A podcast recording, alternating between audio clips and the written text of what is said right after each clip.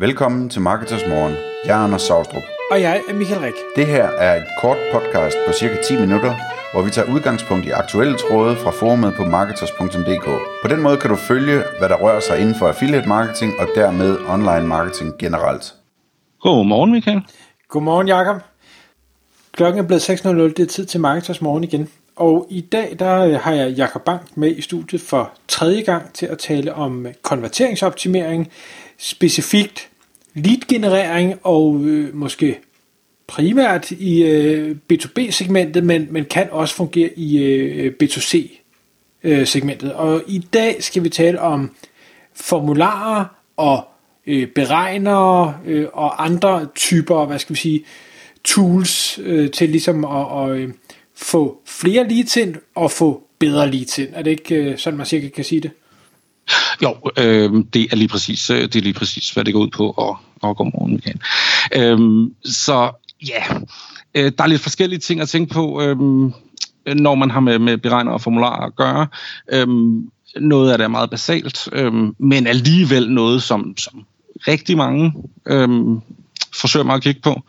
Øh, noget af det er en lille smule mere komplekst. Øh, sådan ganske kort, øh, det vigtigste, man kan sige om formularer og beregner, hvis man har en relativt simpel kontaktformular, det er så få felter som muligt. Det kan godt være, at salgschefen godt kunne tænke sig, at kunden lige skriver sit postnummer på nettet, fordi så kan man tilknytte ham den rigtige sælger, der så kan gå ud og banke på døren. Men hver gang vi beder brugeren om at, ind, om, om at øh, udfylde felt, så falder øh, konverteringsraten, altså to-cifret, store to-cifrede tal øh, store to procenter. Så få felter, det er bare vejen frem. Nogle gange er man selvfølgelig nødt til at have flere felter. Øhm, har man en længere formular, det vil sige, skal man have mere end, end, end 4-5 informationer, så kan man bruge det, jeg kalder snapsetrækket, hvor vi bider den over, så man ikke skal indtaste 9 øh, ni ting i et step, men får en simpel øh, step 1 ud af 3. Her tre ting, så går du videre til step 2, tre nye ting, step 3, tre nye ting. Øhm, jeg tror, de fleste kan genkende det der med at se sådan et, et one-step checkout flow fra Magento, hvor der bare er de der 22 felter, der skal udfyldes. Øhm, alt sammen på en skærm. Øh, det, det, øh, brugerne løber fra det. Øhm, så få informationer som muligt. Øhm, nogle gange er det helt fint at stille et spørgsmål per step. Altså det vil sige, har man syv spørgsmål, så laver man syv steps, stiller et spørgsmål, og så videre i teksten. Men det, men det er skægt, du siger det, fordi der er jo rigtig mange i de seneste mange år, der har snakket om det her one-step checkout, hvor, hvor du skal ikke klikke dig videre, fordi så kan folk falde fra. Det er nemmere, at de bare har det på en side. Øh, men omvendt giver det også rigtig god mening, at man kan blive overvældet, plus at du ikke får informationen om, hvad er det folk falder fra på. Er det leveringsomkostningerne? Er det, øh, hvad er det? Fordi det hele er bare på samme side, så du aner i bund og grund ikke, hvad det er, der afskrækker dem. Nej, jeg har en teori om, at det konverserede rigtig godt lige da det kom frem, fordi det var nyt, og så øh, var det, du ved, så skulle brugeren lige se, hvad det var, og så endte han måske sådan halvvejs igennem flowet, og så kunne han lige, du ved, se, kan det virkelig passe. Det, jeg har ikke set nogen nylige cases på det, men, men det er på ingen måde mit indtryk, at, øh, at det er vejen frem længere. Øh, jeg ser, jeg ser, øh, jeg ser kortere og kort, eller jeg ser flows med flere og flere steps og færre og færre informationer per step.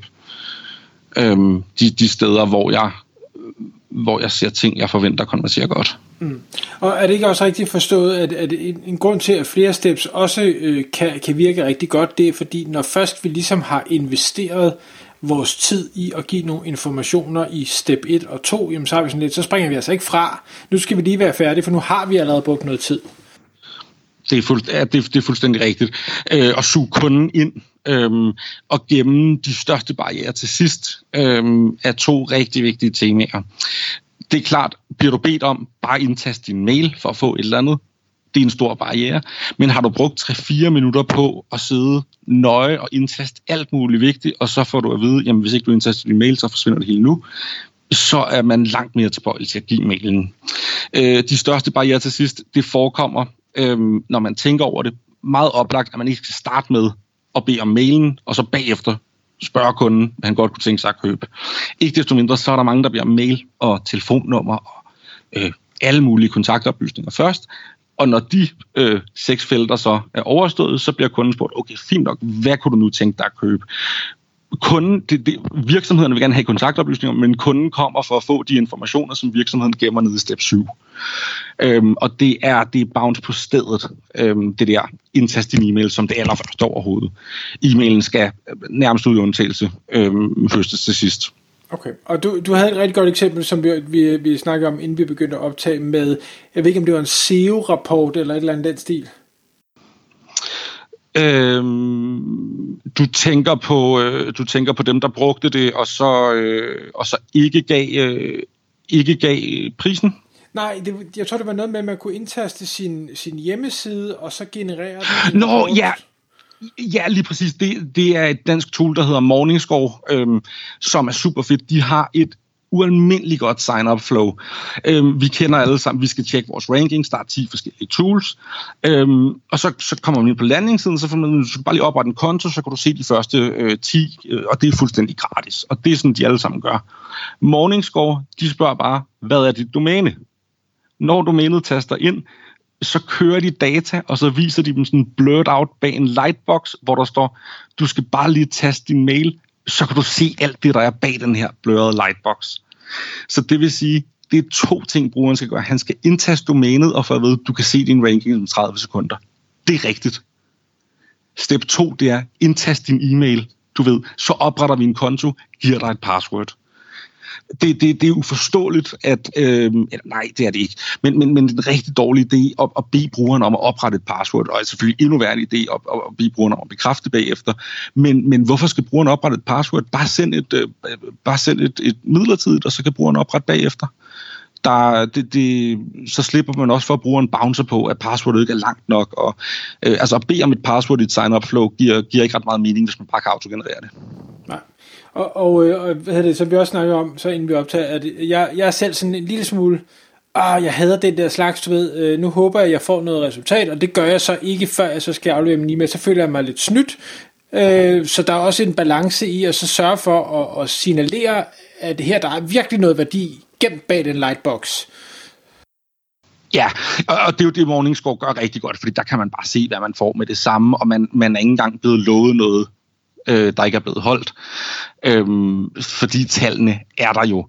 Øh, det er rigtig, øh, rigtig frustrerende at gå igennem fire steps, og man har hele tiden fået at du får svaret lige om lidt, og så kan du ikke se svaret overhovedet, men skal give mail og telefonnummer og permission, og jeg skal komme efter dig. Øhm, jeg har set det virke godt i nogle tilfælde. Min mavefornemmelse er, at det er nok, hvis du har sådan lidt hurtige produkter, øhm, så er det nok øh, den bedre mulighed. Øhm, ellers så foretrækker jeg at spille med åbne kort. Der er flere muligheder. Man kan vise prisen fra starten, så den står og udvikler sig i takt med kundens valg. Øhm, man kan, øh, man kan give den til sidst, man kan give et estimat.